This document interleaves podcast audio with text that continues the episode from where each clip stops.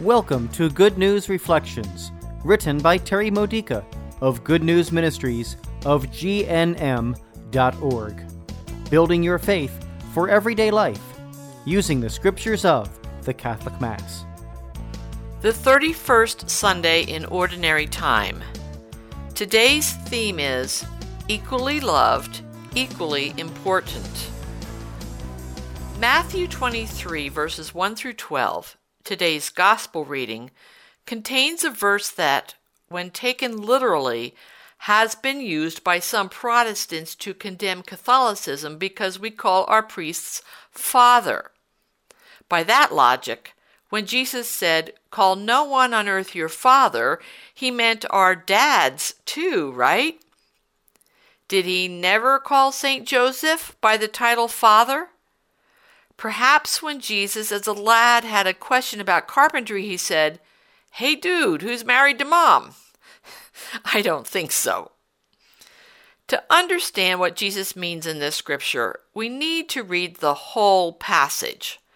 This singled out verse is actually part of a teaching about equality. He is telling us that we must not consider anyone to be superior to ourselves. No one but God is superior to us. Jesus says here, the greatest among you must be your servant. At other times in scriptures, Jesus says that if we want to be greatest, we have to be the servant of all, because we must not think of ourselves as superior to others. But in today's lesson, he's telling us not to think of ourselves as inferior either. He's trying to cure our low self esteem.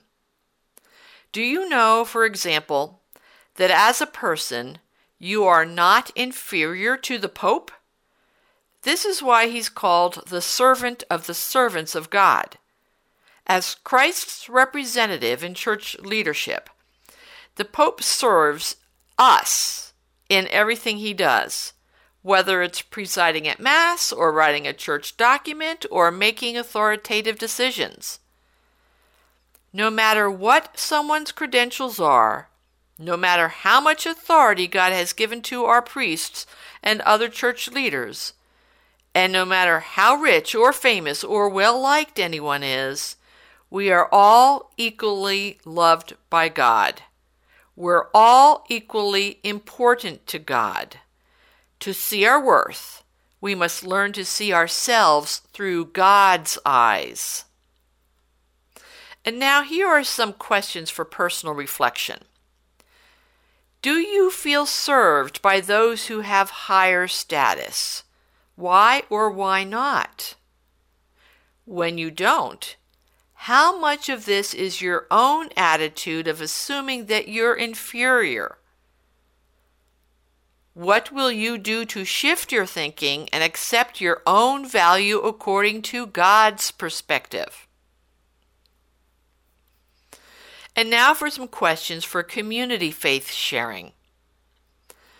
When someone's job or talents or position in the family or church seems greater than yours, how do you overcome your feelings of inferiority?